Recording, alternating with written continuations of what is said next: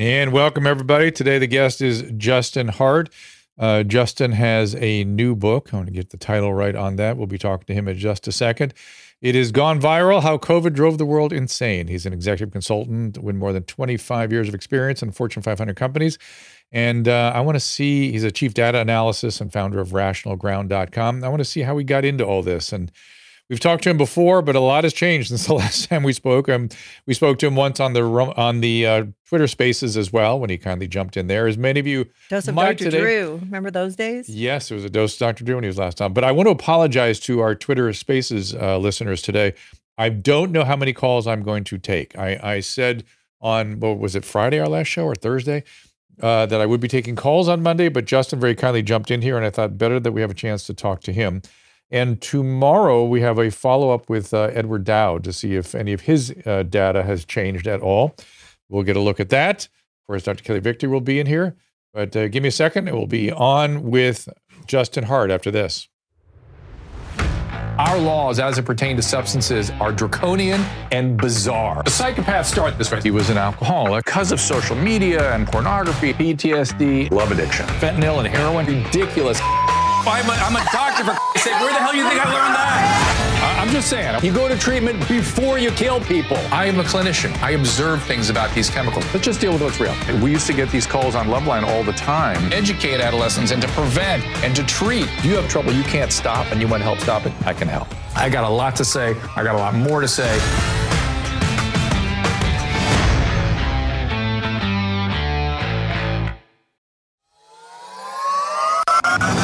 Many of us have those stubborn pounds that seem impossible to lose, no matter how good we eat or how hard we work out. My solution is PlushCare. PlushCare is a leading telehealth provider with doctors who are there for you day and night to partner with you in your weight loss journey. They can prescribe FDA-approved weight loss medications like Wegovy and Zepbound for those who qualify. Plus, they accept most insurance plans. To get started, visit plushcare.com slash weight loss. That's plushcare.com slash weight loss. This episode is brought to you by Shopify. Do you have a point of sale system you can trust, or is it a real POS? You need Shopify for retail. From accepting payments to managing inventory, Shopify POS has everything you need to sell in person. Go to shopify.com slash system, all lowercase, to take your retail business to the next level today. That's shopify.com slash system. And I was just thinking how uh, Susan and I are leaving the country in the middle of the voting tomorrow. So we will not be paying any attention to what's going on politically. And I feel greatly relieved to be doing that. Uh, well, actually, our flight takes off at 8:50, so we'll be able to see what's going on in the airport. The, the White House just said that it's going to be many, many days before they know what the actual votes are. So I, uh, whatever. Um, but uh, should we talk about where we're going? Is that anything anybody's sure. business? Go ahead. No, you. I'm drinking coffee. We are going to Portugal and then Gibraltar and North Africa and Marrakesh and all kinds of crazy stuff. So, um, Spain, Madrid. Spain, and Spain. And uh, Susan set this all up. Thank you for doing that as always. She's a travel master, like like like some sort of weird um, wizard when it comes to travel. I know. I'm, I'm, not kidding. I'm a wizard. And, and so I, I just was a kinda, travel agent for 15 years. I know how to book a trip and I just kind of let it happen. And I just wherever I'm pointed, I go, and that's where I go. But it's funny because you said, I said I want to go to Lisbon, and you go, well, we should take a cruise with the kids because it's their 30th birthday. Yeah. And um, I said, I don't know if there's any cruises in November in Lisbon. And I looked it up, and my favorite cruise line the week of their birthday and mm. started in Lisbon. I was like, okay, well, I guess we have to go. So right. if they don't like it, too bad. So probably the last family trip of all time. Next time they yeah, take they it. take us. Yeah. Well, I figured Let's they might make, have kids or note. Yeah. They take us next time. Uh, Tom Cigars once a Dr. Drew mug. These are these are vintage mugs. This is an old HLN mug. If you see this, uh, see uh, when the, let me get this straight.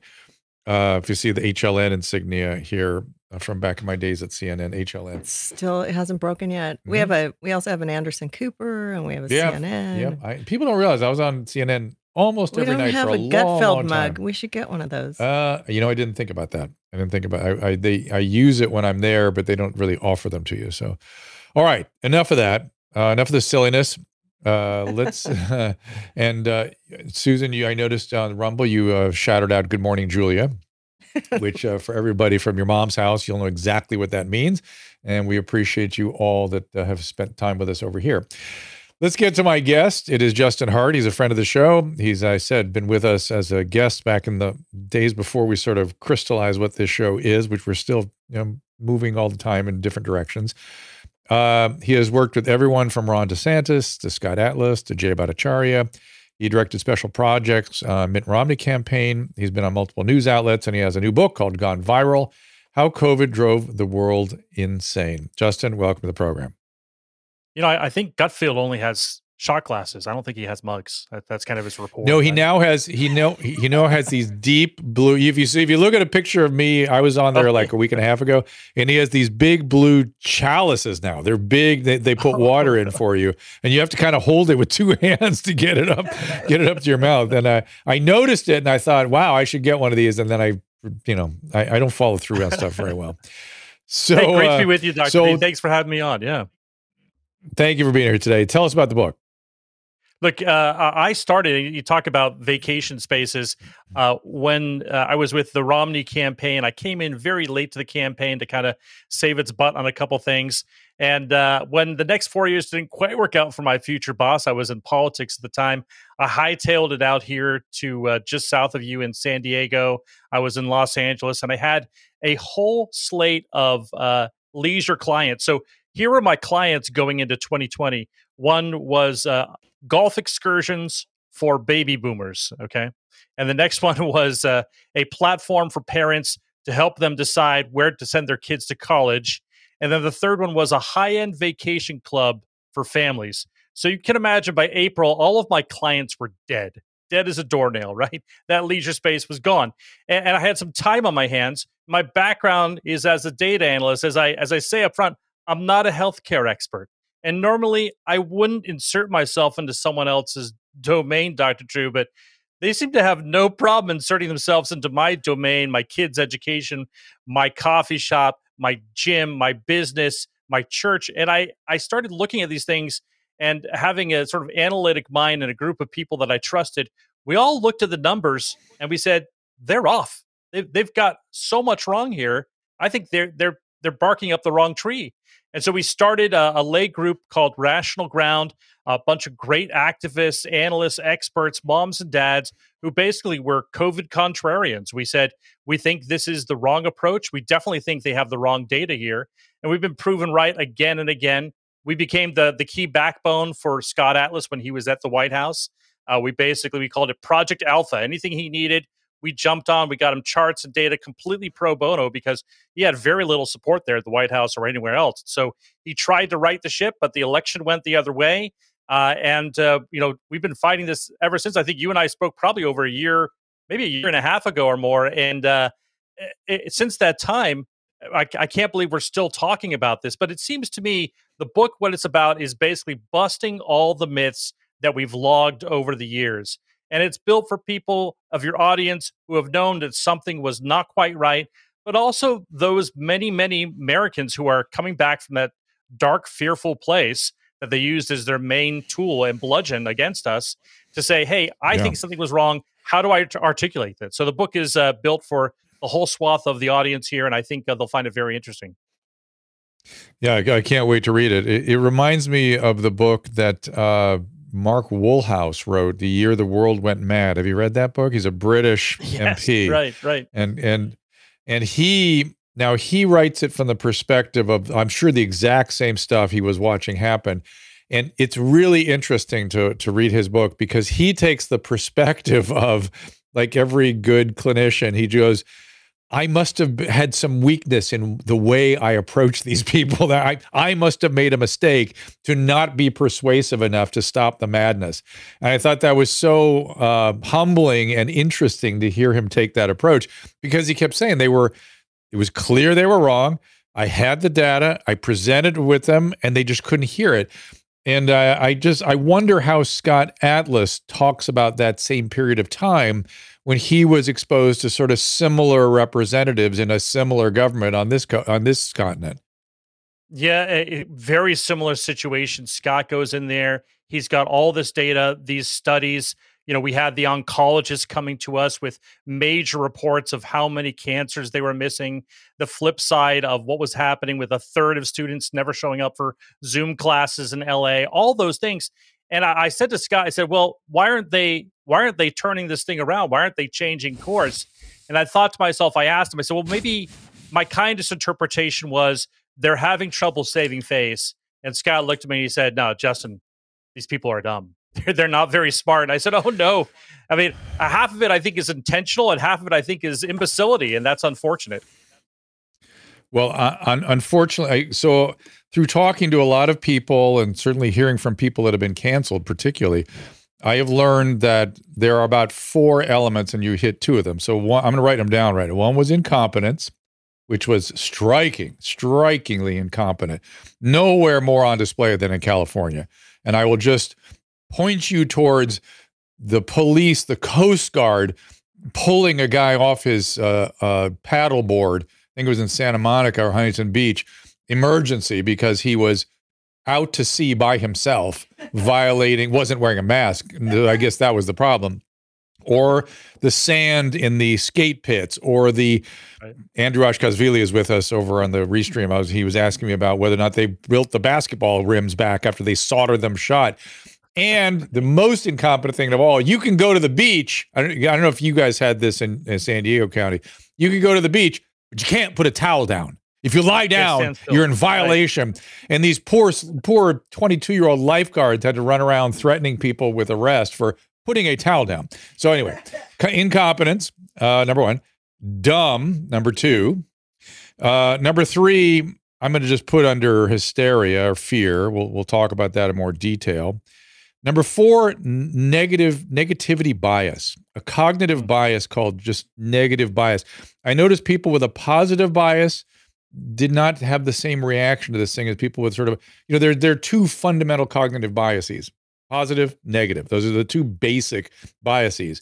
And people with a negative bias, you know, sort of a people, you know, high anxiety bias, they were going crazy over this. Hysteria, fear, dumb, negative bias. What was the other thing I hmm. had in my mind that I guess those are the main four. Uh, I'll probably think of another one. And then within that, the the the the does the intention to use fear as a public health technique, I really didn't believe that could be what they were doing. But now the evidence is quite clear. They consciously were using fear, and there's now FOIA documents and other showing Dr. Fauci saying, Hey, do we really want to scare these people? Yeah, you want to scare them? You want to scare them more? Keep going. Now, they should be scared. And I, when I saw that, I thought, oh my God, oh my God. So I'll let you react. Yeah, you know, it's it's really unfortunate. I, I, got a text message. This was the summer of 2020 from a friend of mine up in LA. He said both my parents now, Justin, are, are dead. They were elderly.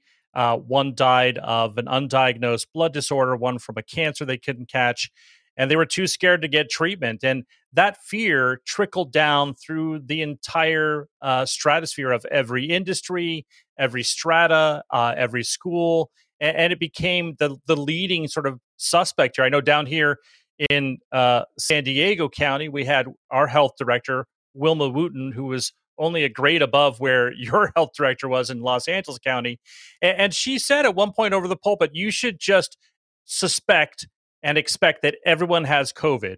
And I thought you're just going to drive people insane. And and uh, I remember leaning over a friend, uh, his his daughter was sitting there at a table. She had a a Target catalog that you get in the mail, and she was dutifully taking her crayon and she was coloring a mask over every single face that she could find because that's what my. she thought was normal. She? she's only like uh. four or five, and I, I have you know I have some young kids. I have eight kids, Drew, and I have uh, uh I have a five year old and a four year old and a one year old, and uh, the the five and four year old were there in preschool at the time here in San Diego, and that was a difficult time. It was really challenging. The health director did everything she could to keep the masks off of uh, off of our kids.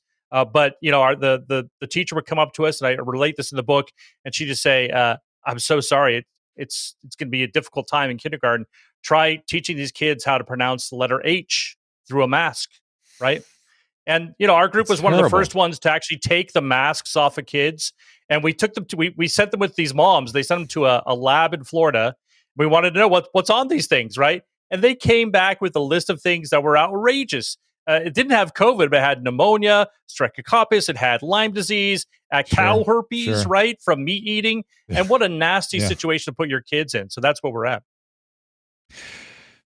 You know i i so many people were driven to these abnormal pathological states by the press primarily and by the government sort of pushing out the fear policy. I literally had somebody walk up to me a reporter a seasoned television uh, professional in a newsroom he pulls me aside. This was probably the fall of 2020. So it was, you know, a year into this thing essentially. And he pulls me aside and he goes, This is an extinction event, right? They're just not telling us we're, we're the human species is going to go extinct because of this.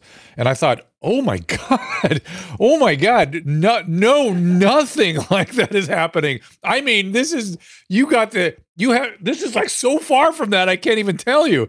And I thought, wow, think what we have done. You have seemingly intelligent people with life experiences being brought to a delusion by the by the by the press and by the government. That to me was one Yeah. of the most onerous parts of this whole experience. Yeah, I mean, look at this scenario. I thought my next thing shouldn't be a book, but it should be like a, a script.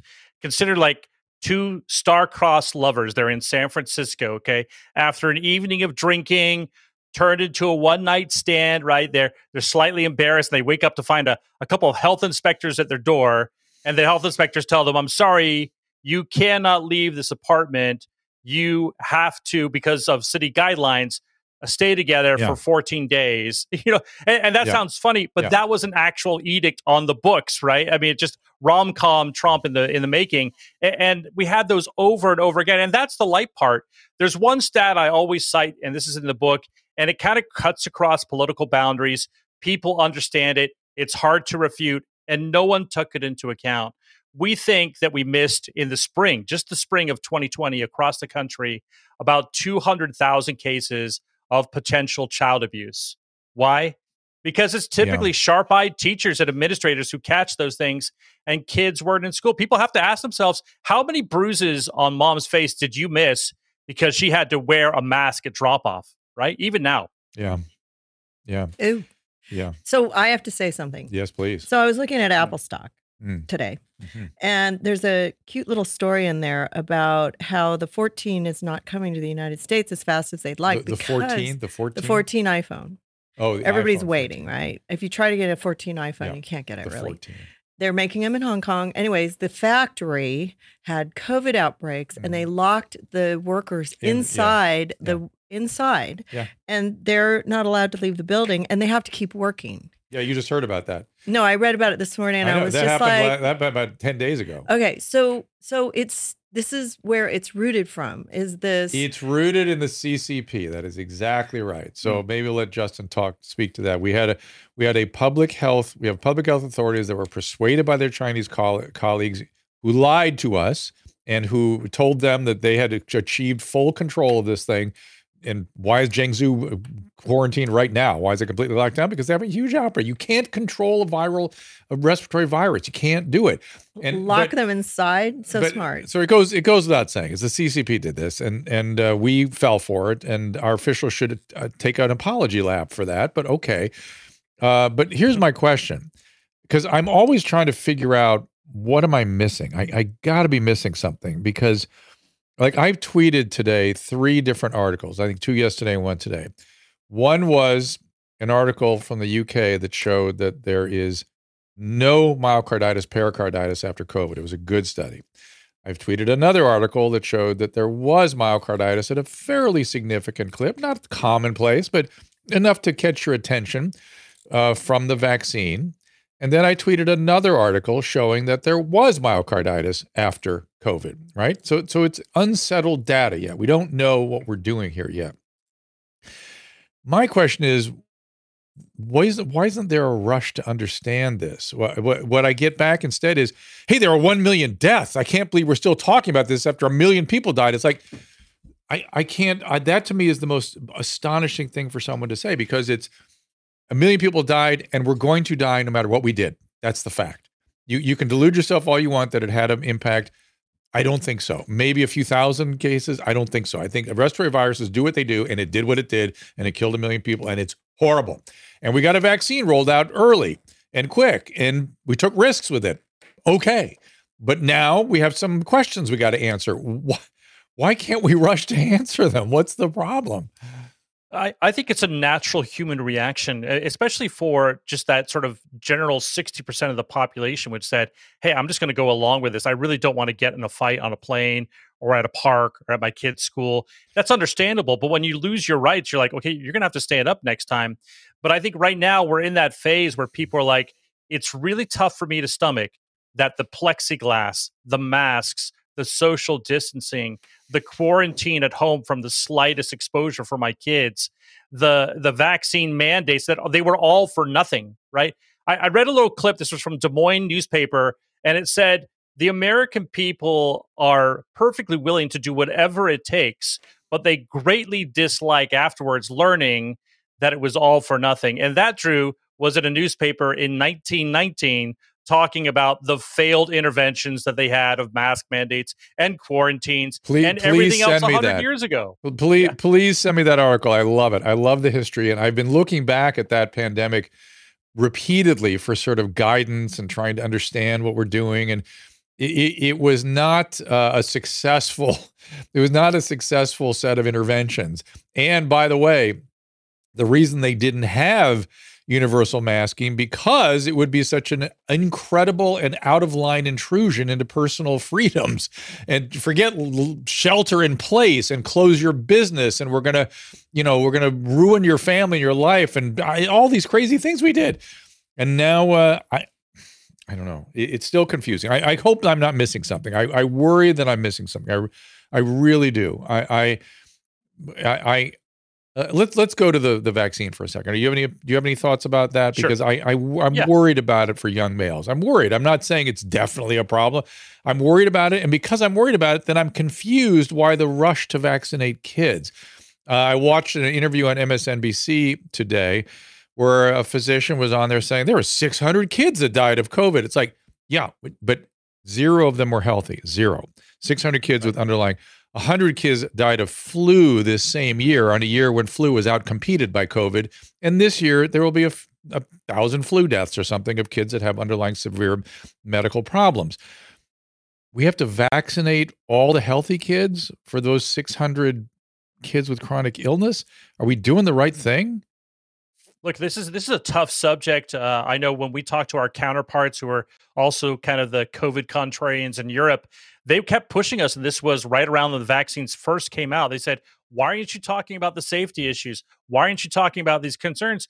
And we conveyed to them, this is a difficult subject. This is like the third rail of healthcare politics, right? You touch it and you're immediately branded off or kicked off of platforms.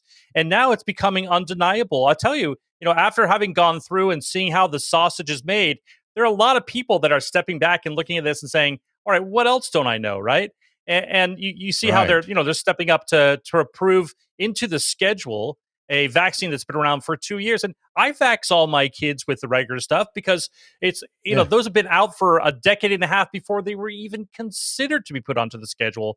And now we're rushing so quickly to this. And there's some serious issues that they take into account. I think if you look, what's really interesting, what people are, are I think, in the government don't face up to, you look at the numbers of the uptake, right? It's less than 20% for the bivalent for our the, the child infant mm. toddler vaccine of six months to 5 mm-hmm. years the uptake is less yeah. than 10% and i think what yeah. they quickly realize even the boosters are low uh, people know other people who have had adverse reactions or they had some themselves that could be a very very strong factor for people not taking this up i think it's kind of a cry wolf moment where they say you've got to get this you've got to get this the next variant well, is around the corner they're like yeah i know yeah, there's a there's a logical in addition to that point, which I agree with you. There's a logical fallacy in this. Take the vaccine so you don't become one of the 600 children that die. The vaccine doesn't prevent infection. It doesn't prevent transmission, and after 3 months, it doesn't seem to impact severity either. So what the hell? What is your yeah, the, what the is the reason? Unless I'm yeah. missing something, I must be missing something. I feel like some sort of weird Alice in Wonderland. Like what what is going on? What am I missing? I, th- I think it comes. I think it comes back to the point where they just it's difficult for them to save face now. They made this bed. They have to lay in it, as the old 19th century saying goes, and they they're not about to get out. If they do, you can see Dr. Fauci on these presentations. You know, he says, "I don't want to say mistake because it'll be taken out of context." Right? And when he says, mm. you know, he, he goes up with a straight face and says, I didn't shut down anything. We put together a compilation of 25 ways he said shut down the country, right? I mean, stop gaslighting us. Just be honest and open. They can't do it because they know that it's a tough road back. They went so far deep into this thing. That's my kindest interpretation is that they're having trouble saving face. A lot of my readers will come to me and say, I think it's nefarious. I think they're doing it on purpose. And I'm like, well, you know, I, it's hard for me to dispute anything these days, right? I I, I have a, a lawsuit, as you know, uh, against Twitter, against Facebook, against the government because my accounts were taken down right around the time that Jen Psaki came over the pulpit and said, we're working with Twitter and Facebook to take down accounts, right? And so we sued them and we got the accounts back and restored. But all the FOIAs that are coming out are really interesting because the, what would happen is they'd have these weekly bolo meetings, these be on the lookout meetings, where they talk about which uh, accounts, what type of posts should be taken down. There's one they they said take this one down. It's talking about uh, a menstrual cycle being thrown off. Well, we now know that's true, right? And so here they are taking down valid information, saying it's misinformation, and it's like, who, how many people could have been warned about that, right? It's it's devastating for these institutions. They're going to have to be built from the ground up again. So, you call yourself uh, COVID contrarian? Is that what you said? What you what yeah, was the term yeah. you used? Yeah, COVID, COVID contrarian. contrarian I, yeah. I am not. I I am interestingly not a COVID contrarian. I I'm a COVID realist, moderate. Just want to get to the facts, ma'am. I, I just just want to, you know, I feel like Joe Friday. Just just the facts, ma'am. It's all I want. I, I really don't want a political position on this. I don't want anything. I just want to understand what happened. I don't want to make the same mistakes again. Clearly, mistakes were made. And I am completely prepared to accept that I may have missed something. That's why I keep asking, am I missing something? Because it feels like I'm missing something. Or that there's some data that if I was exposed to, I would feel a little differently. Help me here, Justin. Is there something that, some trove of data that would somehow persuade me that there should have been lockdowns?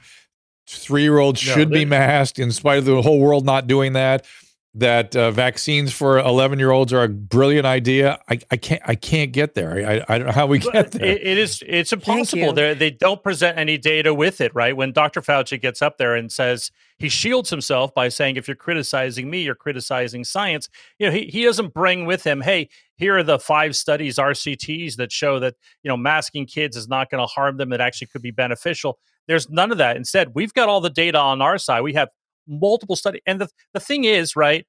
We had this this really unique, interesting uh, issue that came up this last week with someone who's a, a very good data analyst and academic, uh, Emily Oster out of Brown, Brown University. She put out this article on the Atlantic talking about how you know she was calling for amnesty, and she said, "Well, we just didn't know until now." And we said that's not the case we went through and produced, I think we're up to like 70 different studies from just March and April of 2020. Almost every issue from plexiglass down to kid masking, down to uh, quarantines, down to age stratification. That it was all there. I mean, and we had, you know, John. I, I remember feeling, Dr. Drew, when I put my neck out there in in March, early March, and I said, you know, my first article was the coronavirus dashboards will kill us all long before the virus ever will. And I really believe that. I thought it was really a data mess, right? And I woke up one night in yeah. sweat saying, what, what if I'm wrong? What if this is the apocalypse? Next morning, John Ioannidis, you know, most cited living doctor, uh, academic in, in literature right now, and, and he put out a, a, a clarion call and said, this is a once in a lifetime data fiasco, and we're making terrible, terrible decisions on it. Yeah, I, I think that is true. I think that is true. I, I again, I, I'm prepared to be wrong. I hope I'm wrong, but uh, so far nothing has persuaded me otherwise. And you certainly aren't changing my opinion today.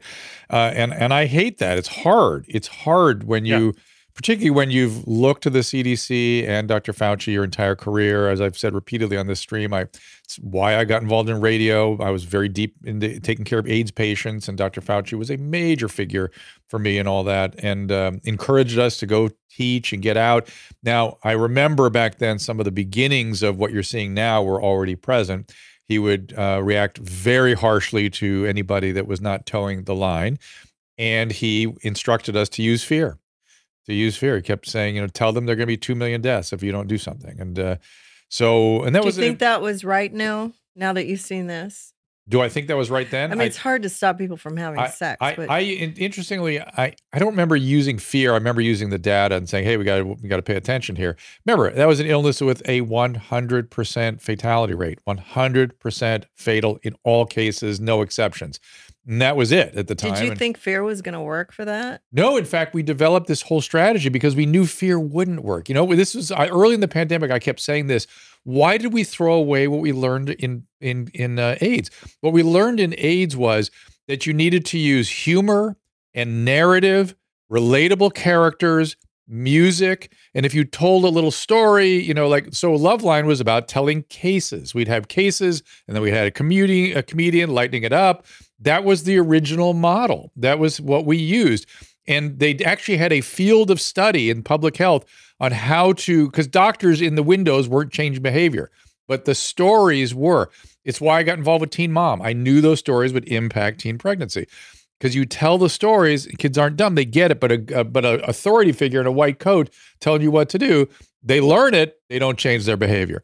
And there was a whole field of, of discipline that developed around this, and they just trashed it during this particular pandemic. I'm seeing it. I'm seeing some of the ads start to pop up now for vaccination that are using some of those techniques. So it's kind of coming back a little bit. You know, I'm fine. It's not fear. Fear is destructive in all cases. Yeah, I think the stories are the key thing. In fact, the, the way we organized the book, the first way, the first submission I had of the manuscript, the the editor said, "This is fantastic and completely unpublishable." Well, what's going on? He's like, "You got all the charts, data here." He moved them all to the back, so all the I call up some of the data Yeah. points, but the thing is really Yeah. chock full of these really interesting stories. Some of them are humorous, like. Uh, you know, one of the reasons I, I dug into it was what happened with like the TP shortage, right? Well, it's it's a humorous thing, which is to say, half the reason why we ran out of TP at home is that people do, if you'll excuse the term, half of their business at their businesses, right? And, and so the type of toilet paper, how it's delivered, the supply chain to get it to like a school or a business park or you know a a stadium where they mount these big you know toilet paper rolls into a stall. That's a very different process than getting you the soft Charmin that you like at home, right? And, and so they had to Mhm. completely revamp the way that they did things, which is why we all ran out of toilet paper for a while there. And so they had to, you know, redo the, the manufacturing process, delivery process. Uh, it's really funny though. This is always a humorous one. Uh, go Google the phrase Charmin forever. And you'll see that sh- the Charmin marketers are keen at work. They've got all of this backup now, these large toilet paper rolls. You know the ones I'm talking about, where they install them and they just never run out into a like an airport Yep, or something like that. Yep. And so Charmin Yep. Forever will send you a, a, metal mount and it, it lasts for a month. They say you put it right next to your toilet. there you go. So we try to lighten things up there, and then we couple it with uh, you know some of the the cancer stuff that's really devastating out there. Or just think about, for example, in Las Vegas, we uh, we did some interviews with people that were engineers there in Vegas, and they spent most of their spring 2020 walking the halls like Jack Nicholson in The Shining and flushing toilets and running Mhm. showers because it's designed for a certain amount of people staying there on a regular basis. They shut down for two wow. months. You're going to have Legionnaire's disease and worse things come up. So oh yeah. crazy Of impacts on industry as we go through all that. Aspergillus. Oh So- my god, I didn't even think of Yeah, that. Yeah, that's a brilliant. That- thing. we have I- that problem in our place in New York if we're not there very yeah. long. Again, it's the law of unintended consequences and the risk reward analysis that was not done. That was the first done, thing I right. saw. They are not taking risk reward into account here. So um, I have to take a little break, but what I want you to do when you get back and think about this across the break, I'm really interested in the experiences of people who were sort of in these various White Houses and con- public health communities, you know, who when they were making these decisions. Like I learned a great deal from Paul Alexander, who was there when they were having the debate about what social distancing even was, and they just made it up out of whole cloth. but he was there, and that fascinates me. And that fits with my understanding. I've never heard of six feet social distancing before this pandemic. It didn't exist anywhere. Dr. Alexander, right? Paul Alexander, yeah. And um, but I'm wondering if you can tell us any any give us any insight into what that all looked like. I, I had another friend of mine who was there in the White House, and he said he raised his hand. He was on the sort of ONDCP side, the drug drug czar side, and he was in i think he said he was in the oval office one day and there was a guy setting this policy and he goes i i think you should this doesn't sound right to me maybe you ought to kind of go he said the guy turned beet red and started screaming at him just listen to me you're going to do it my way it's going to people are going to die and it's like th- that is that is, that'd be like me in medicine screaming at a patient because they elected not to take some medication I was I was suggesting. You, you, there there's no place for anything like that anywhere in health or public health. And that kind of, again, that phenomenon of fear and negativity and negative bias and then hubris around what they were doing, that created some strange policies, strange bedfellows. And so we're gonna, I'm not not have you respond yet because I got to take a break. When we get back, if Dr. Atlas had any insight, having been there on the ground when this all went down, we'll be right back with Justin Hart. Consumer price index yet again going up, stock market in turmoil. What's our government doing to quell the surge of inflation that is gutting American families? Oh, yeah, they're spending more money and adding to the burden. Don't bury your head in the sand while your savings get decimated. It's time to do something about this. Visit birchgold.com slash Drew. Now, I don't give investment advice, but you can visit birchgold, B-I-R-C-H, gold.com slash Drew Birch Gold will send you a free info kit on protecting your savings with gold in a tax sheltered account. Great people with almost 20 years of experience converting IRAs and 401ks into precious metals IRAs. Don't let your savings lose value. Visit birchgold.com slash Drew and claim your free, no obligation info kit from Birch Gold. You can own physical gold and silver in a tax sheltered retirement account and Birch Gold will help you do it. Birch Gold has an A plus rating with the Better Business Bureau, countless five star reviews, and thousands of satisfied customers. Check them out now. Visit birchgold.com slash Drew and secure your future with gold. Do it now. For a long time, I've been talking about the holy grail of skincare, Genucel, and the amazing results that both Susan and I have seen. I'm a big fan of Genucel's Silky Smooth XV. It's a moisturizer soaked right into my skin instantly and with its immediate effects, I saw fine lines and wrinkles visibly disappear within 12 hours. Susan loves Genucel's vitamin C serum, infused with the purest vitamin C, absorbs to the deepest layer of the skin thanks to Genucel's proprietary skincare technology. I am a snob when it comes to using products on my face. The dermatologist makes a ton of money from me. But when I was introduced to Genucel, I was so happy because it's so affordable and it works great. I was introduced to the Ultra Retinol Cream, which I love at night. All the eye creams are amazing. People notice my skin all the time, and I'm so excited because it's actually working. And right now, Genucel has bundled my favorite products and Susan's for you to try today for up to 60% off retail pricing. That's right, save up to 60% on my favorite Genucel products today. Just go to genucel.com slash Drew to see what's in our bundles and receive an extra 10% off at checkout when you enroll in their personal concierge at checkout. That again is genucel.com slash Drew, G E N U C E L dot com slash D R E W. This episode is brought to you by Shopify. Do you have a point of sale system you can trust, or is it a real POS? You need Shopify for retail. From accepting payments to managing inventory, Shopify POS has everything you need to sell in person. Go to shopify.com/system all lowercase to take your retail business to the next level today. That's shopify.com/system. And we are back with Justin Hart. And I'm looking at the Twitter spaces here, and some of you are raising your hand to come up and ask questions. I am going to try to maybe get some people up here to uh, ask sure. questions. And just a reminder that if you do, if you are brought up, you'll be streaming out on multiple platforms. What's DMSO? DMSO is a it's a organic kind of solvent that drags things through your tissue into the soft tissue. Through, Somebody through, asked if Genucel uses DSMO. DMSO, I don't believe there's any DMSO. I, am not. No, it's D- very organic. I, I, I, worry about DMSO wherever it's used because it drags a lot of things into your soft tissue in addition to what you want dragged in. And I remember when I was in organic chemistry, we were warned against DMSO dragging in heavy metals and things, and just don't don't get near the DMSO. Yeah, this is sort of all natural and and just has it isn't uber chemical Um, oriented. no, there's some retinoids and the retinoic acids, and right, things, but those things are that really good work. for your So, skin. yeah, things that we know work. helps build the collagen. All right, so Justin, any uh, thoughts about what it looked like from the standpoint of Scott Atlas? Because he he was pretty I'm he was looking at pretty my- spot on most of.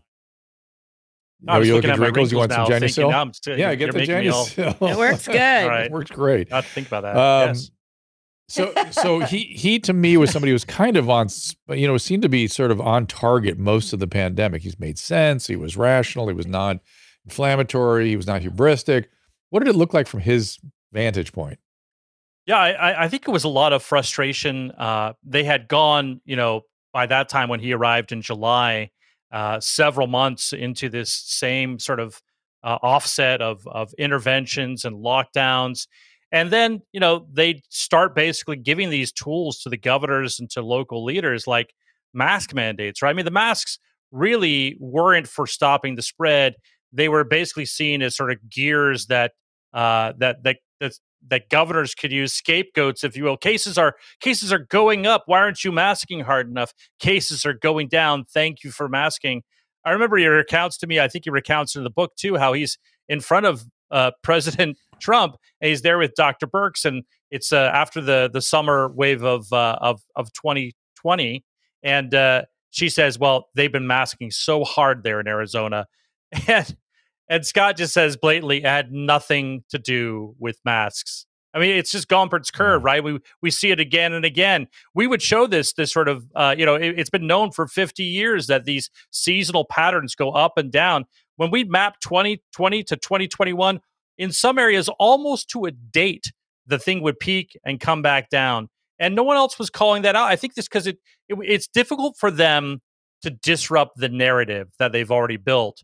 Uh, and I think that's kind of what, what what I came across with is that they would just try to see whatever they could that would work. And they're very message prone. I mean, you have you know you have the Surgeon General Adams, who's just not. I, I just don't think he's the brightest guy. And he's sitting there on camera. He's showing you how to take a T-shirt and wrap it into a mask. And and what's crazy is I'm sure that every single OSHA certified person on planet Earth looked at that and just screamed inside their heart, right? But they knew they couldn't Mhm. say anything because, you know, it was kind of out the door. Everyone knew that there's no, for example, N95s that have ever been approved for kids, and yet they still stayed silent. I think that's the main thing with uh, the gal we were talking about before, Professor Bra- Professor Oster. She had the data early on with ma- with masking interventions in schools. She was the only person gathering it. She was gathering it very astutely too across New York, across Florida, and so we came out with the data. We we looked at her data. We said, "Hey, look, it looks like for schools that mask up, they have case rates that are 21% higher than schools that don't." And what she published a paper that wasn't so blatant about it, but basically came to the same conclusions that these interventions didn't do squat to stop cases with staff or with students and everything else there. Well, that's fantastic. It stayed in peer review. It's still in peer review. She failed to push it to publish it because she was fearful. And you compare that to someone like Tracy Hoeg, who risked her entire reputation, great academic, studying another intervention, this time myocarditis in young men. And she risked her entire career. A year and a half ago, she was publishing stuff on this, and people wouldn't listen. They tried to blacklist her. They couldn't get it published. She stuck with it. We gave her a few of our data guys who helped out. She got it going. She backed up her team. I think my main thing is it takes a lot of courage to go against the grain, especially when they've already laid out the the whole narrative. And and when they start codifying that, like they have here in California, I can't imagine being a physician in this scenario. It's it's very very difficult, and they're making it worse. Right. Right. You're, you're absolutely right. It, it certainly makes you doubt yourself. I mean, you hear me saying, I must be missing something. I must be, I, and I'm prepared to, uh, you were sort of trained to doubt ourselves and to double check and to recheck and have a backup plan. And so I, I, and, and I made a mistake early on of being too hubristic because I could see the panic that the press was driving and the press, the particular people in the press that were creating the panic had no business at the table, had no business having an opinion on these things. They that's the thing that got me. It's like, why are these people even having an opinion? They should and at the time I was saying, just listen to Fauci, listen to the CDC, and shut up. Let them have the opinion and you report it. That's it. But no, you have the New York Times editorial board demanding a lockdown. A, a, procedure that had never been contemplated in infectious disease, a so called mitigation method that they now had an opinion on. Who cares? Why did they have a place at the table? They should not have been listened to by anybody. But it became the driving force that I guess scared some of the government officials or helped sweep up the the panic. But uh, again, I I, I blame the officials for for allowing it to go on. My I, I, I, by the way, I'm thinking about Emily Oster, who we're, we're, talking about here, who wrote that article in the Atlantic about amnesty for, you know, we didn't know, we didn't know. Yeah, we did know. We, a lot of us knew. And the reason you didn't know is you were blocked from hearing the people who knew better. You couldn't hear the voices. You couldn't hear the dissent. You were blocked from it. And you, why you didn't seek it out. This is, again, back to amnesty. I don't know if you can see this cartoon alongside yeah. of you. It's a fantastic cartoon for those of you that are listening and not watching, it's a showing two women being burned at the stakes, and the uh, caption: these two pilgrims are standing there saying, "Turns out they weren't rich witches after all." And then they completely go up in flames, and the other the other pilgrim goes, "Mistakes were made on both sides." we, we all made some mistakes. In the meantime, people were, this is very much the issue. Meantime, people's lives were destroyed. And this whole yeah. idea that they weren't, there's a place called Tinhorn Flats out here. It's been a family restaurant for like three generations.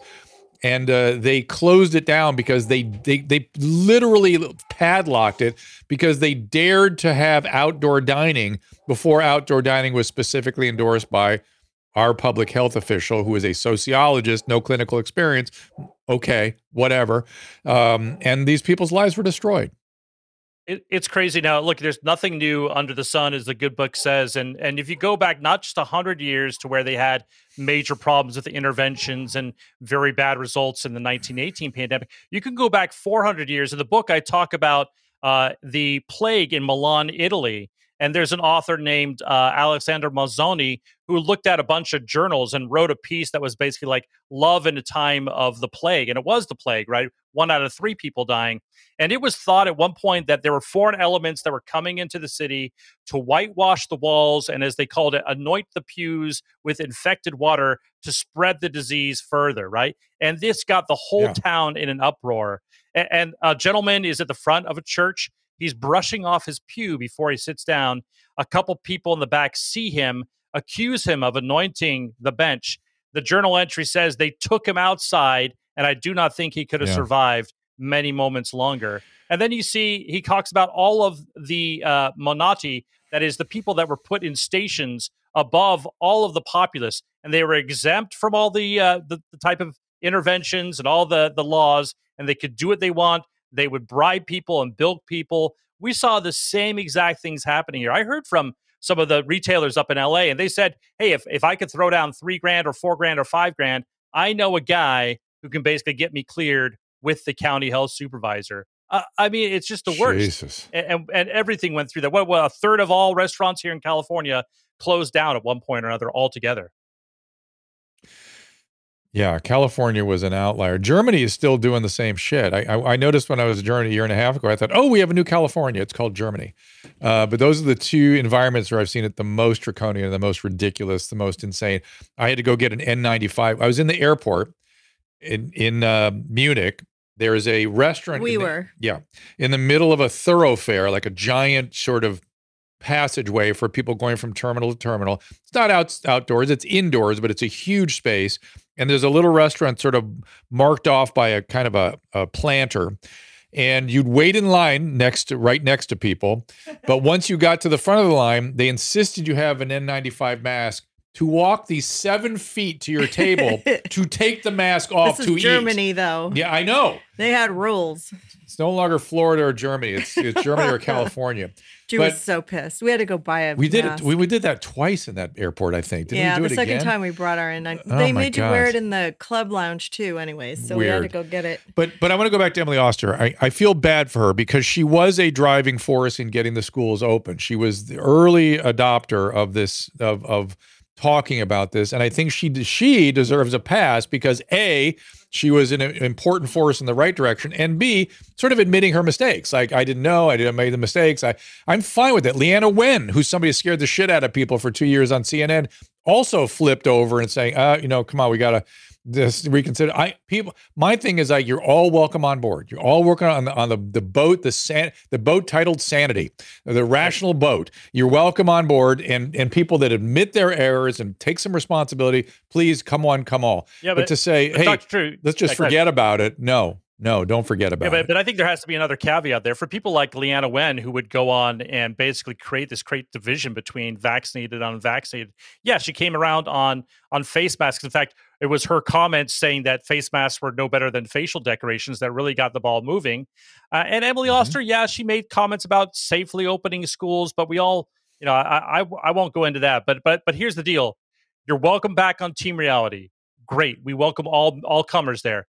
You should never have an influence on public policy again. And that's at least for Dr. Fauci and crew, right? I mean, look, Dr. Fauci and Dr. Collins, who just retired, were on the boards that decided all the grants for NIH and setting the policy. What were the chances of your study getting grant money if it somehow might run counter to their narrative on policy, right? That's something that needs to be cut off straight away, right? So th- those are things where it's like, you're welcome in team reality. May you never have an ounce of influence going forward again. We just can't afford it, right? I mean, my my, my well, kids have to go you, through speech yeah. therapy. Thing, it's just like it's devastating. Yeah. Let me ask you a political question. It seems to yeah. me, and I'm going to get some calls in just a second. So My kids on. went through speech therapy and they didn't even have COVID. So don't. Yeah, but can you imagine trying to do it with a mask on the on the therapist and the patient? Can yeah, but it is important that? to be able to speak. Let them see your mouth. Oh my that. God, it's part of the whole process. But anyway, um, uh, it seems to me, correct me if I'm wrong, that one of the lessons that I have learned is that the Constitution has a wrinkle in it as it pertains to public health and public health fiat authority. And that it seems to me that each state has got to address this and to limit somehow this out of control uh, authority in, in, the, in the hands of public health in an emergency. At the very minimum, some sort of provision for show your work, let us hear the data, don't use fear and terror. Tell us the risk reward analysis and convince us what you're recommending is good. And then, by the way, you, as the non elected public health official, should have no voice per se, but, but then to explain your thing and hand off to the elected officials who should have the authority. Can we, co- is that not true? A, is that not what we need to do? And B, can we do it? I think so. I mean, you look at, for example, what Governor DeSantis did. Uh, a county can declare a health emergency, but it only lasts for a certain amount of time before they have to bring it up and demonstrate uh, its efficacy and why they're doing what they're doing. Right? We need those right. breakers in place. Yes, and then you need yes. you know kind of the top down stuff, which is like, no, we're we're not going to do this thing where you don't get to visit your loved one who's dying. Right? Uh, no. We had a chance yeah, we had a chance. Our group in 2020 in the summer, uh, Governor DeSantis allowed team members of ours to actually look at 700 redacted uh, death certificates. Okay, didn't have personal mm, information, mm-hmm. but we mm-hmm. had all the causes, one, two, and everything else there. And we looked at these, and it was like you know, 86 year old female, fall from height, diabetes, COVID, COVID death, right? And we see about 30% were like that. Another 20% were really lazy. And so we have no idea on all these numbers here. And, and those, I think the data thing is something we need to figure out real quickly. Uh, and, and, it's yes. it's going to be, well, I have it on good authority that if there is a changing of the guard here tomorrow, that there will be hearings next year. And I hope that's the case because you need some real transparency on this thing to fix a lot of things that go on. Because we basically we opened up Pandora's it. box. Yeah. Yeah. Yeah, we did. And we got, we looked at, uh, I mean, do we, I, or we're China. We're going to be China. And if that's right. what we want to be, uh, at least in an emergency, I, I don't think that's what we want to be. I don't I don't believe that. Although I've been confused about a lot of things. Um, so uh, maybe it's, a, it's I'm a tough thing. I mean, look, I, I, put this I put this as a pressing question to my side here, which is, you know, what if this pandemic did have the the the mortality profile of the Spanish flu, right? And it was millennials and kids dying by the tens of thousands. Yeah. You and I were having yes. a very different conversation with a median age of death of yes. 29. And, so yes. when something if, if something like that happens again, I mean, a lot of us are going to cry wolf and say, I really don't want to hear it, right? But I, I don't know what Yes. to do in that case. We just have to we have to sort of have that conversation and say, okay, when when do you usurp our rights and we can't you know go practice our religion or gather in a group unless we're with the right cause, right? It's a it's a crazy mess and a lot needs to be ironed out. Y- years of life lost is a valid piece of data. The average duration of life for a male, if he is so far gone that he needs an institution, meaning two or more people to turn him, shit him, wipe him, feed him, and he's admitted to a nursing home in that condition, his average li- median life expectancy is six months. Six months. So people that were killed by COVID were one six months to 12 months, maybe 18 months from the end of life, no matter what, as opposed to and died alone. Uh, exactly. Thank you.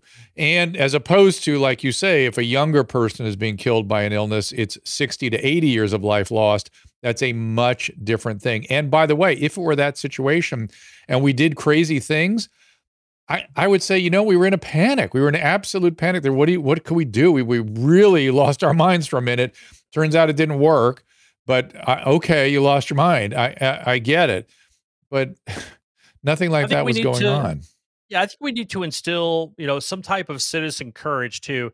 I, I think the ground baseline is look, the, the the basic pillar of our founding documents is this is here for your pursuit of happiness.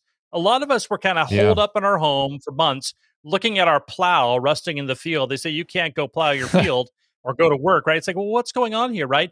I think that that's sort of you know the, our our constitutional rights, the Bill of Rights. Stick with that defend them to the death and you won't go wrong right and i think that's kind of Yeah. where we need to stand up and say we're just not going to we're not going to take this sort of infringement anymore i'm going to make my life you make yours and we'll work out the rest Yeah. on fisticuffs or we'll come to some agreement on it Yeah, we we are not China. We have some. We think we have a special document. Let's let it do its thing. I, I um. I, the other astonishing thing, though, as we sort of focus in on the, the American experience, is that this was a worldwide phenomenon. That to me is just as weird as anything. The, the, the- I, maybe it wasn't as bad in certain parts of the world as we had it in California, but it was a worldwide thing. And that's, you know, I know how narcissistic we are here. I see what happened here. I don't, I, and I've, you know, read uh, Dr. Woolhouse's book about UK. I get what happened there, but it happened everywhere. Isn't that kind of weird to you? It, is, and I think um, you know, look, it's it, there- is some conspiracy-minded theme out there that somehow this was all organized and it played off. I rather think it was more ineptitude, especially when it comes to the origin of the virus. Yeah, I'm the not- wet market being 900 yeah. feet from the lab Yeah. or whatever else there, right? Yeah. But but the idea is, look, uh, along those lines, there definitely are forces out there that are saying, "Hey, look, a gap, let's fill it," right? And they say that out loud, right? The the World Economic Forum and otherwise, they just come out and say that we're going to take advantage of this moment and reset the world, and they really do mean Mm. those intentionally there. So uh, I I think those are things you need to look out for because these same tactics, again, whether it's going to be the next pandemic, the next wave of COVID, or whatever other boogeyman they come up for, they're going to do it again. The press, Dr. Fauci, they would gladly weld you inside your apartment if they thought it saved a single life, right? Uh, that is before Yeah, they burn off their right. hands because I don't think they could they could actually work Right. a welding torch to save their life. But the idea is the, these things really have an impact, and, and we need to just be prepared to say, okay, what are you willing to counter? Because I, I think it's an understandable uh, feeling that most people had. I think it was like 20% of us that were like sticking our necks off and they were going to get cut off or not. There were another 20% on the other side, as we call them Team Apocalypse, who were just shooting the sky for every sort of a stricture. And then there's like the 60% of the population in between, which is like, I really don't want to get into the fight. And I think this book is really built towards that population a lot, which is, hey, I know you're having a tough time coming back from this. I know you're still double masking in your car. Read these stories. Make sure you know the crazy. Uh, and, and I think that's where a lot of your, you know, a lot of your listeners are going to take it and go, "Oh yeah, I know this. Oh, I forgot that story. Oh, look at this thing, right?" And, and it'll Well, help you to- sort of see, I'm going gauge what's going on there. I'm going to be. I get it. I'm going to be at the airport tomorrow. Can I pick? It? Will it be at airport bookstores? Because I don't have time to get it before I it's a- leave, and I want to read it on Amazon, my I don't trip. know. You know, the supply chains are all messed up. Who knows? You know, I, I Hey, my know. book I is supposed to come out two months get it in earlier, right? Is it made in Hong Kong? I can't, Susan. Maybe we could be. tried for an overnight delivery of his book. We get it by tomorrow night. I don't know. Get on your you might try Amazon's kind of tight on it too. It's good stuff. But uh, yeah, look, it, uh, it, oh, Kindle, you got on Kindle if you like to read those things. But uh, oh, that's it, a good it's idea. A, that's a good idea. it's got it's on Audible too. You can get it there on audiobook. But uh, look, I, I think it? in the end, what's that? No, not me. Are Not you the reading? Are you- okay. No, no, we got we got some professional guy to do. I I would love to read it, but uh, well, I got eight kids. I I, I would get interrupted. I'm surprised I haven't gotten. I know, Susan. yet, Did but- you You hear how many? eight You- kids. I knew you missed that. I knew you missed it when he said it in the first. Well, he's I got a, was the he's dog got a groomer was one. here. He's got a three, five, eight year old, and, Oh and five God. more. Yeah, oh yeah. my And when he god! said that, God I- I- bless Brady- you. Oh my it's gosh! a Brady Bunch, And- right? It's like, it's like we, we have three in a with my, my current wife pandemic- Jenny. So yeah, Well, yeah, we had yeah we had a child was in the it pandemic. You that tweeted. You were the one that tweeted the the, the Saturday Night Oh. Live uh, The video. spoof, right? Yeah. You know how that feels, right? To be yeah. Oh yes. I- have I- the freedom I- from your family to if you have COVID. It's, they did a, com- a fake commercial about COVID, and it and was funny, but it not was, funny. It was it was funny. It was funny. And, it was the funniest would- thing in the and whole again, night. another astonishing things to me. People are like, I don't see what's funny about this. Like, I, what is not funny about it? What is wrong with you people? Anyway, Betsy's. Uh, I called up here for uh, some speaking. We're going to get people to well, it was up to the podium. So yeah. It's funny if you were getting Omicron.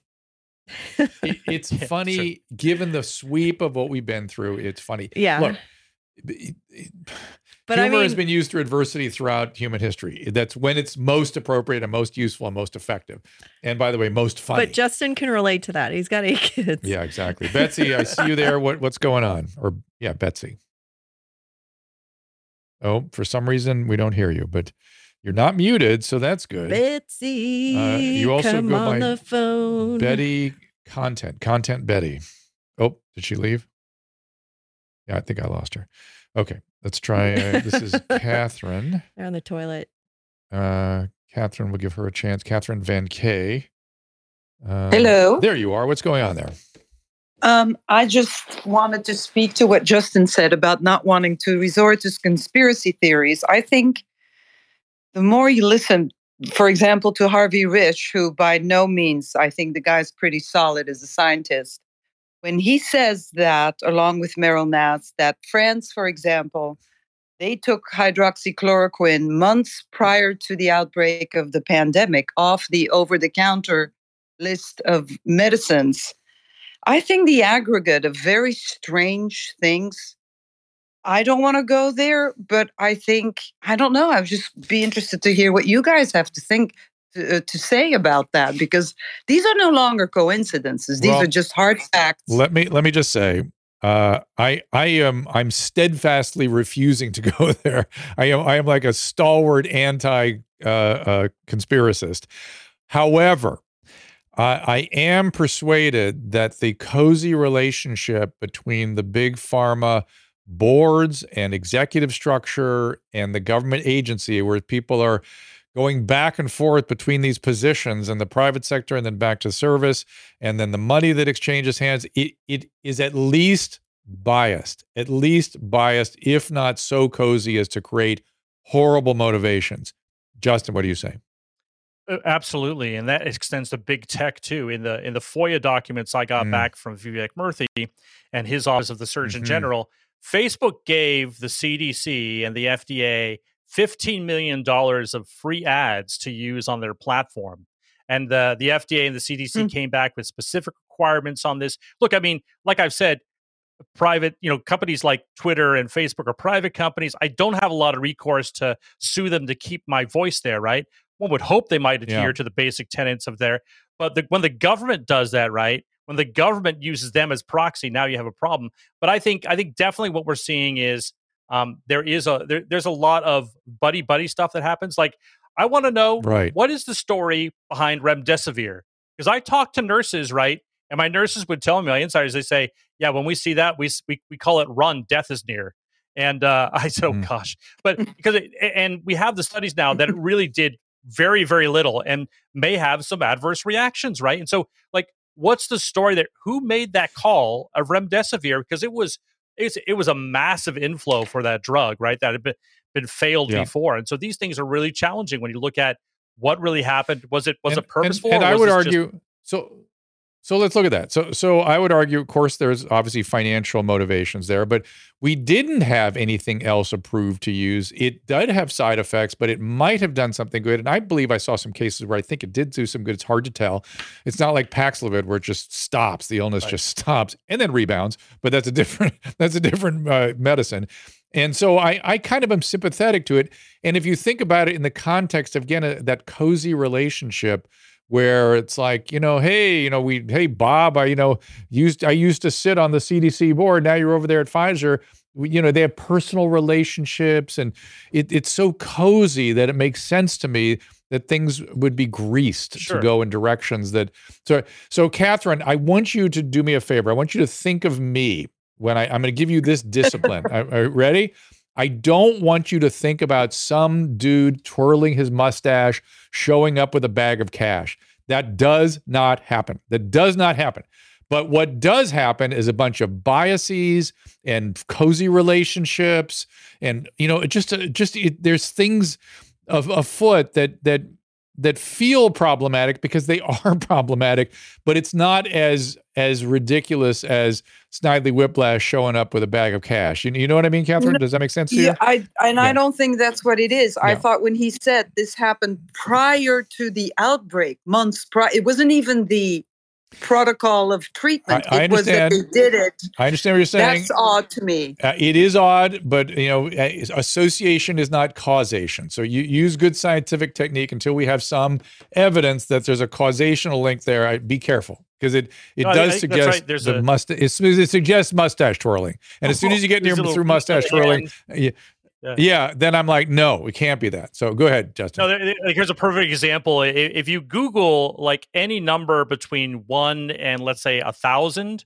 and you put the word COVID cases next to it, you will come up with that number and COVID cases. And I remember there was like three days where people on my side were thinking that's a conspiracy theory. I said, no, no, do the numbers. There are 3,200 counties, three or four papers in each county. There are so many days that you could have had any number of cases that come up. And it's absolutely, absolutely, positively, statistically probable that you come up with any number between one and a thousand that's been published with 968 cases found in Sussex County, right? So those are things you need to do. You know, it's interesting. I think it's something you have to pursue just to get out of your brain. But you're right. You, you can't get down too far. I went down the rabbit hole the other day on some of this stuff I was looking at, and I'll tell you, oh boy, I'm glad someone pulled me out of that because I, I tell you, but that's the whole thing. It's like I used to trust kind of this particular vein of authority, and I don't trust anything now, right? I'm looking back at all yeah. the studies to say what's going on. And that's unfortunate because it's there's something about having a trust in an institution and even in your doctor that like helps you through the efficiency of life, right? I don't want yes. to have and, to stop and say my my doctor's it, prescribing X yeah. to me and go look up all the studies, right? Because I don't trust them. Yeah, it, it it worries me. Now you you you're triggering my Steve Kirsch gene. It, it worries me when people that are not used to how the medical system works and how doctors think get get when they get really upset about this the way Steve does. And I'm starting to hear language from you now, Justin, that reminds me of that. It's like you, you got to temper it a little bit. It's it's it is right. it is a system of science. It is trying to do the best it can. It is always a risk reward thing. We do bad things inadvertently. We do good things before we know we've done them. With all kinds of craziness that goes on in clinical science. It's the nature of medicine.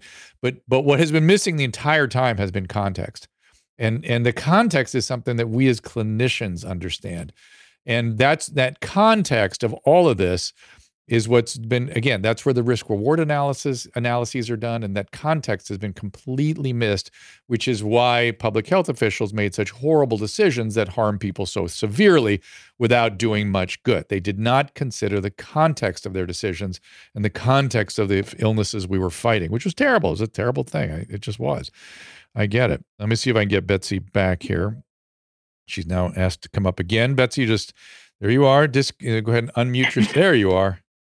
Hi, sorry about that. I don't know what happened there. No problem. What's happening? Okay, so um, this is something that I haven't heard you talk about before, but there is an increase in homicides in a bunch of different cities in the United States right now. Um, I was wondering if you think that there's any sort of relationship between the COVID lockdowns and criminal behavior that we're now seeing the like um, after the fact. This could just be like a crazy theory that I have, but I think that it did. Well, I, lot, I felt a lot of behavioral. I felt like well, I'll tell you this much, Betsy. I, I felt is Betsy your- actually your name? I see it as a sort of a Yeah, yeah. name. Okay. yeah, that's my um, name. you never know what people's actual names are. Um, uh, I when we when I was watching the riots here in Los Angeles, the thought bubble over my head was, God, I bet a lot of this is just frustration at the lockdown. I, I really had that feeling. And to the extent that that opens some floodgates for all kinds of things, it, it might have been that you can let's put it this way it makes sense to me that you can draw a line back to the lockdowns. I mean i'm sure let's get ask justin uh, there must be examples of this in history of people trying to lock down and then some sort of explosive behavior develops in response to it. Yeah, typically these sort of pandemic episodes are followed on close on the heels by war in many instances. But in, in our case, especially, you look at w- by one study, there was an estimate that uh, uh, from surveys that 55% of kids experience some type of parental abuse or what they interpreted as parental abuse during the lockdowns. And heaven knows if you're, Okay, you're so that was your up. family for so Yeah. long. Right. And then you, you look at, I think, one out of uh, every five uh, uh, high schoolers and on to college age had ideations of suicide, which is uh, above the board there too. So there's a lot of things that you can definitely point to, which were just fraying apart. Uh, you know the the, the mental psych- psychosis of of Americans there. i mean i mean it makes across the world. sense it make we so we have a mass formation and we have a lockdown it would be weird if we didn't have some sort of crazy reaction right and as we I all totally agree. And as we always say, it's the most vulnerable that get hit. Yeah, people that have mental illness and things, those are the ones that are going to fly off first. And they can be violent. It happens. It's not, you know, I, I understand they're more likely to be the object of violence, but they can also be violent.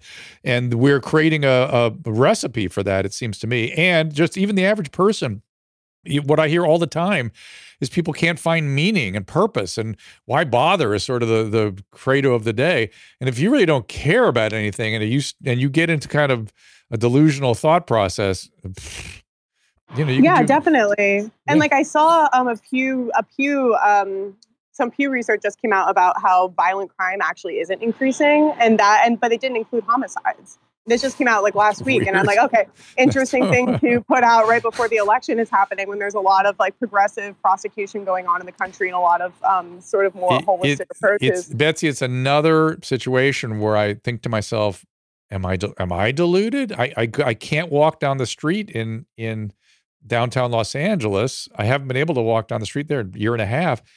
Is that just my own personal fear, or is it actually the people coming up to me aggressively with the machetes and stuff? Uh, I I don't know which. I one seems to be happening. It's I see it with my eyes. What am I? Again, it's this this strange feeling I have. What am I missing? The data isn't reflecting it. How could that be? Uh, yeah, I mean, it is reflecting. I work in crime statistics actually at the Philadelphia District Attorney's Office, and there's like Philadelphia is experiencing like the highest increase in, in violent crime, and specifically homicides, that they've ever seen since the 60s. And it's like, I don't see another explanation, and nobody that I work with would ever entertain uh, the idea that, you know, masking or just any lockdown uh, measure could have had an impact on people's behavior. Hu- human human yeah. behavior you know it, it human behavior on the margins when you do anything to large numbers numbers of people shit happens it's hard to predict what that shit's going to be but people react and they can and it doesn't have to just remain on the margins frankly. If this stress if you stress a human population guess what? The shit happens. So yeah i think you're onto something betsy. Please collect the data. Please keep us posted okay?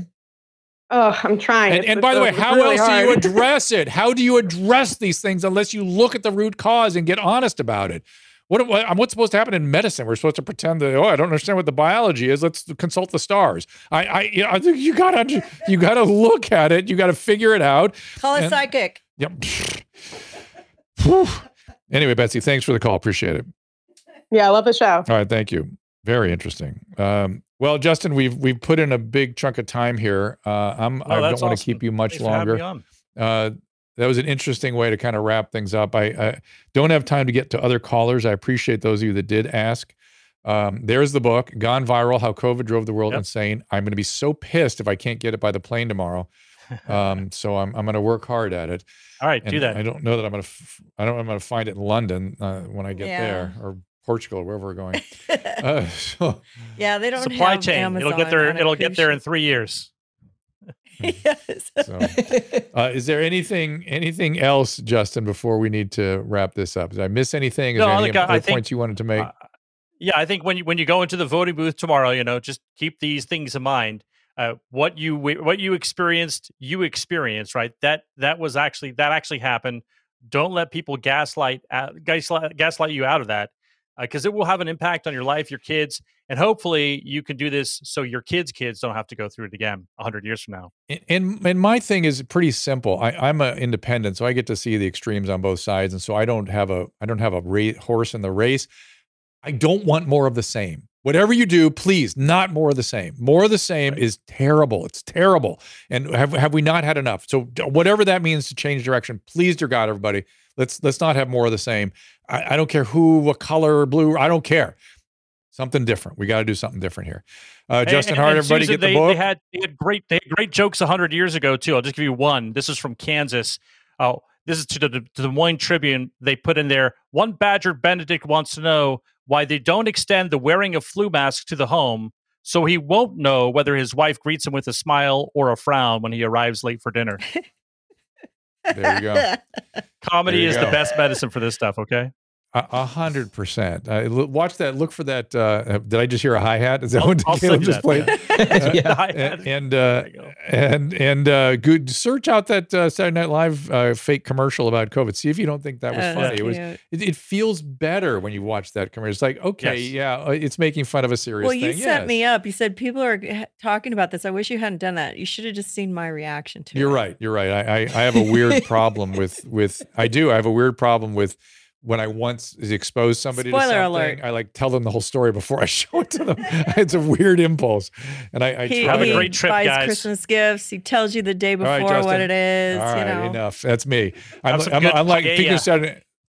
Thanks, Justin. We'll talk to you soon. Uh, All right, see we'll you. you. Go- see you when we Go get back. kiss those babies. and and uh, to, I will. for the rest of you. It reminds me. It reminds me. I, I remind myself of that Kristen Rid that wig character that when she has to surprise somebody, she goes. She can't- you can't do it. I can't do it. She just puts a pillow in her mouth. It's like, I thought. I thought. Yeah, that's pretty much me, and I just blurted it I out. know. I So know. It's true. uh, that you know which character I'm talking about, right? Susan? Yes. Yeah. Okay.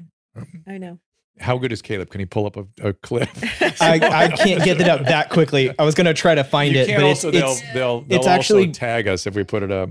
I found Actually it what? very refreshing how SNL has actually made some really funny skits about the pandemic. Yes. Like right around the time Yes. that the masking, everyone was, you know, it was so it was definitely over by then. They made a whole skit Well, about the- the, the best one- masks. Did we ever really need the was- masks? Correct. They did that one, and the other one I thought was actually more brilliant. Even was they had a, uh, it was a neighborhood social event, and there was a black family and a couple of white families, and they were going on about the vaccine, and and they got to get the vaccine, and the kids vaccinated, and the mom and dad. Uh, the two the two black parents in the room were like, "Oh yeah, you got to get vaccinated. Oh, well, you, that vaccine is important." And and they turned to the parents, these two black parents, and go, "Uh, "Are you getting it uh, anytime soon?" They go, "Oh no, not no no no no, we're Nope. not gonna, no, no, no, no, we're we're not getting the vaccine. Don't want anything to do with that." but but you, were- a great idea. Go They ahead. They were the smart ones now. so so I thought that was a really clever. Um, yeah, that's right. Uh, Greg is tell, reminding us we'll get a copyright strike. It also felt like that's true. To me, Yeah. that in my mind, the official end of the pandemic was whenever they they turned the cameras on SNL and you could see the whole audience and no one in the Without audience mask. was, was Yeah. no one was wearing a mask. Whereas before every Yeah. shot, Yeah. even the musicians were They wearing had to get a masks COVID test behind to get in glass. there. You Right. Made me feel so walk in much the happier. without a COVID test. But even with COVID tests, people got weird. So I don't know. Uh, so anyway, so good discussion, interesting ideas. Tomorrow we're going to do a full update with Edward Dowd. Uh, he, I we'll see if it's the same, different, More what his ideas are, and- more stats. Kelly Victory in here, And then we'll be gone for about three weeks. Uh, when we come back, we, we have some very special guests on the books, possibly, which have not been confirmed. Yeah. But you all will love these guests. Yeah. And uh, Kelly, Pierre Kory is coming on with Kelly when we're out of town. eh, people have been begging me for Pierre Kory, and I've been telling We him tried he's to get him when we were here, but he couldn't do it. We have a major major politician maybe uh, going to be here. Who's uh, um, I'll just I'll just say a moderate. Uh, I don't know. I even know. well, we'll see. I don't Uh, want to promise anything yet. I don't even know which party that person is part of. Anyway, um, but so we have Pierre Kory coming up when next Wednesday. hmm We have Kelly in tomorrow with Edward Dowd. We have Kelly next Wednesday Yes. with um, Pierre Kory, and then the- Correct. and, then, we're here back. We're back the day after Thanksgiving. all right. So it's going to be kind of kind of uh, sketchy or, or spotty until I then. can't but believe Thanksgiving's almost here. I know, and we will continue to do good sh- shows for you guys. But we're we- flying in on Thanksgiving, so we won't be doing a show that Wednesday. And you guys can all go make your turkey dinner and not worry about it until Friday. Let me say something here to the audience. Uh, thank you, uh, thank you for this audience that we have cultivated. Uh, I was appreciate- thinking about all the trolls we used to have. Well, when we some of the first starting. trolls, I would argue, are now on board with what we're trying to do. Yeah, some of them came over to our side. Yeah, and so we're just trying to question. We're just trying to look at things. We're just trying to understand things. We're not, uh, again, remember, super moderate. And it, it looks like we're right leaning because a lot of the people we have interviewed, like Justin, are right leaning. And I always get uncomfortable I haven't had to kick anybody I always off. get uncomfortable when it's somebody who's partisan one way or the other because I don't want this to be a partisan thing. I want this to be a fact finding mission of you know what went down. We all went through this thing. Don't we all want to understand what it was? I appreciate you all on Twitter Spaces. I appreciate the calls yeah, that I'm, come in. I'm glad that that's working out. Those of you on Rumble, where you this? know we're watching you guys carefully and we appreciate you guys being there in the Rumble audience. Rumble has been a great refuge for us when we've gotten in trouble with YouTube for no reason. But anyway, what are you going to do?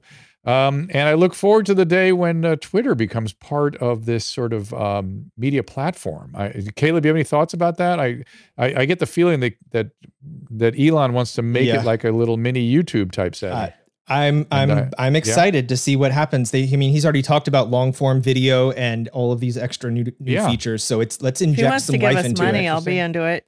And, and I don't, I don't, and maybe, maybe tomorrow I'll bring this up. I don't understand all the freak out. Again, I don't understand most freak Well, outs. he's he's changing a business, and it's his you know, business. He owns it. He can do whatever he wants. Always there's always fifty percent of the people It's that are going to be business. against whatever you do. So you just have to deal with it. it's his business. The eight dollar charge to have a verification, you know, is you know whatever. I mean, who cares? Well, and and if they'll if they'll monetize it, if people like us can you know make the eight dollars back, we'll be fine. Yeah. I think that's how they're going to work it out. Yeah.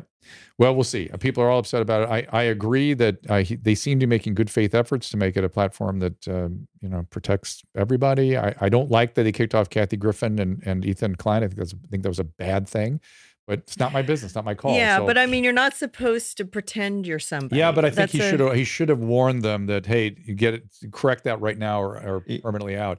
I don't Yeah. like the, yeah, I don't like that he just did it. I, I don't like that, but that's it's his business. He can do what he wants, and so there you go. Yeah, Um, I'm surprised we were never censored on Twitter ever. we did the uh, Oh, I had all kinds of weird shadow banning and stuff going on, and and, and well, and yeah, then, and then weird yeah, things the and yeah, weird things with the algorithm to make things worse Well, of whatever I I, mean, was dealing with with people. Look out at there. the compare the number of views that that the live shows get on Twitter versus what it was. I think it was about a year two years ago when it was it was enormous. It was a spike. So there's there's Right. definitely some suppression there, which I'm thinking is going to be Yeah, adjusted. same thing happened to Everything's up in the air right well, now. it was. Yeah, but it was Periscope, and our chats. We could see our chats. We can't see our chats Same, anymore. same thing happened with Facebook. That we were there's a kind of a weird shadow banning thing, and I don't know why. And you, there's no human to talk to. YouTube is very very kind in actually giving us human beings to when talk we to. had and tell us their Kennedy on, uh, Robert Kennedy Jr., we had like forty thousand views that day Mm. on on the Twitter show, like literally. Mhm. And I like that was so. You know, don't I think it's just the topic. You know, for that I don't know, but you speaking of uh, business, you guys, you and I have a bunch of things. But I wish do. I wish that was over on YouTube because I would made, it would have made a dollar fifty. So there we go. there we go, everybody. Thank you so much. Thank you so much for being, for being here. Uh, uh, thank you, Susan. Thank you, Caleb. Uh, and we will be back with you tomorrow at three o'clock with an update on Edward Dowd with Kelly Victory. See you then. Ta ta. Ask Dr. Drew is produced by Caleb Nation and Susan Pinsky. As a reminder, the discussions here are not a substitute for medical care, diagnosis, or treatment. This show is intended for educational and informational purposes only. I am a licensed physician, but I am not a replacement for your personal doctor and I am not practicing medicine here. Always remember that our understanding of medicine and science is constantly evolving. Though my opinion is based on the information that is available to me today, some of the contents of this show could be outdated in the future. Be sure to check with trusted resources in case any of the information has been updated since this was published. If you or someone you know is in immediate danger, don't call me, call 911. If you're feeling hopeless or suicidal, call the National Suicide Prevention Lifeline at 800 273 8255. You can find more of my recommended organizations and helpful resources at drdrew.com slash help.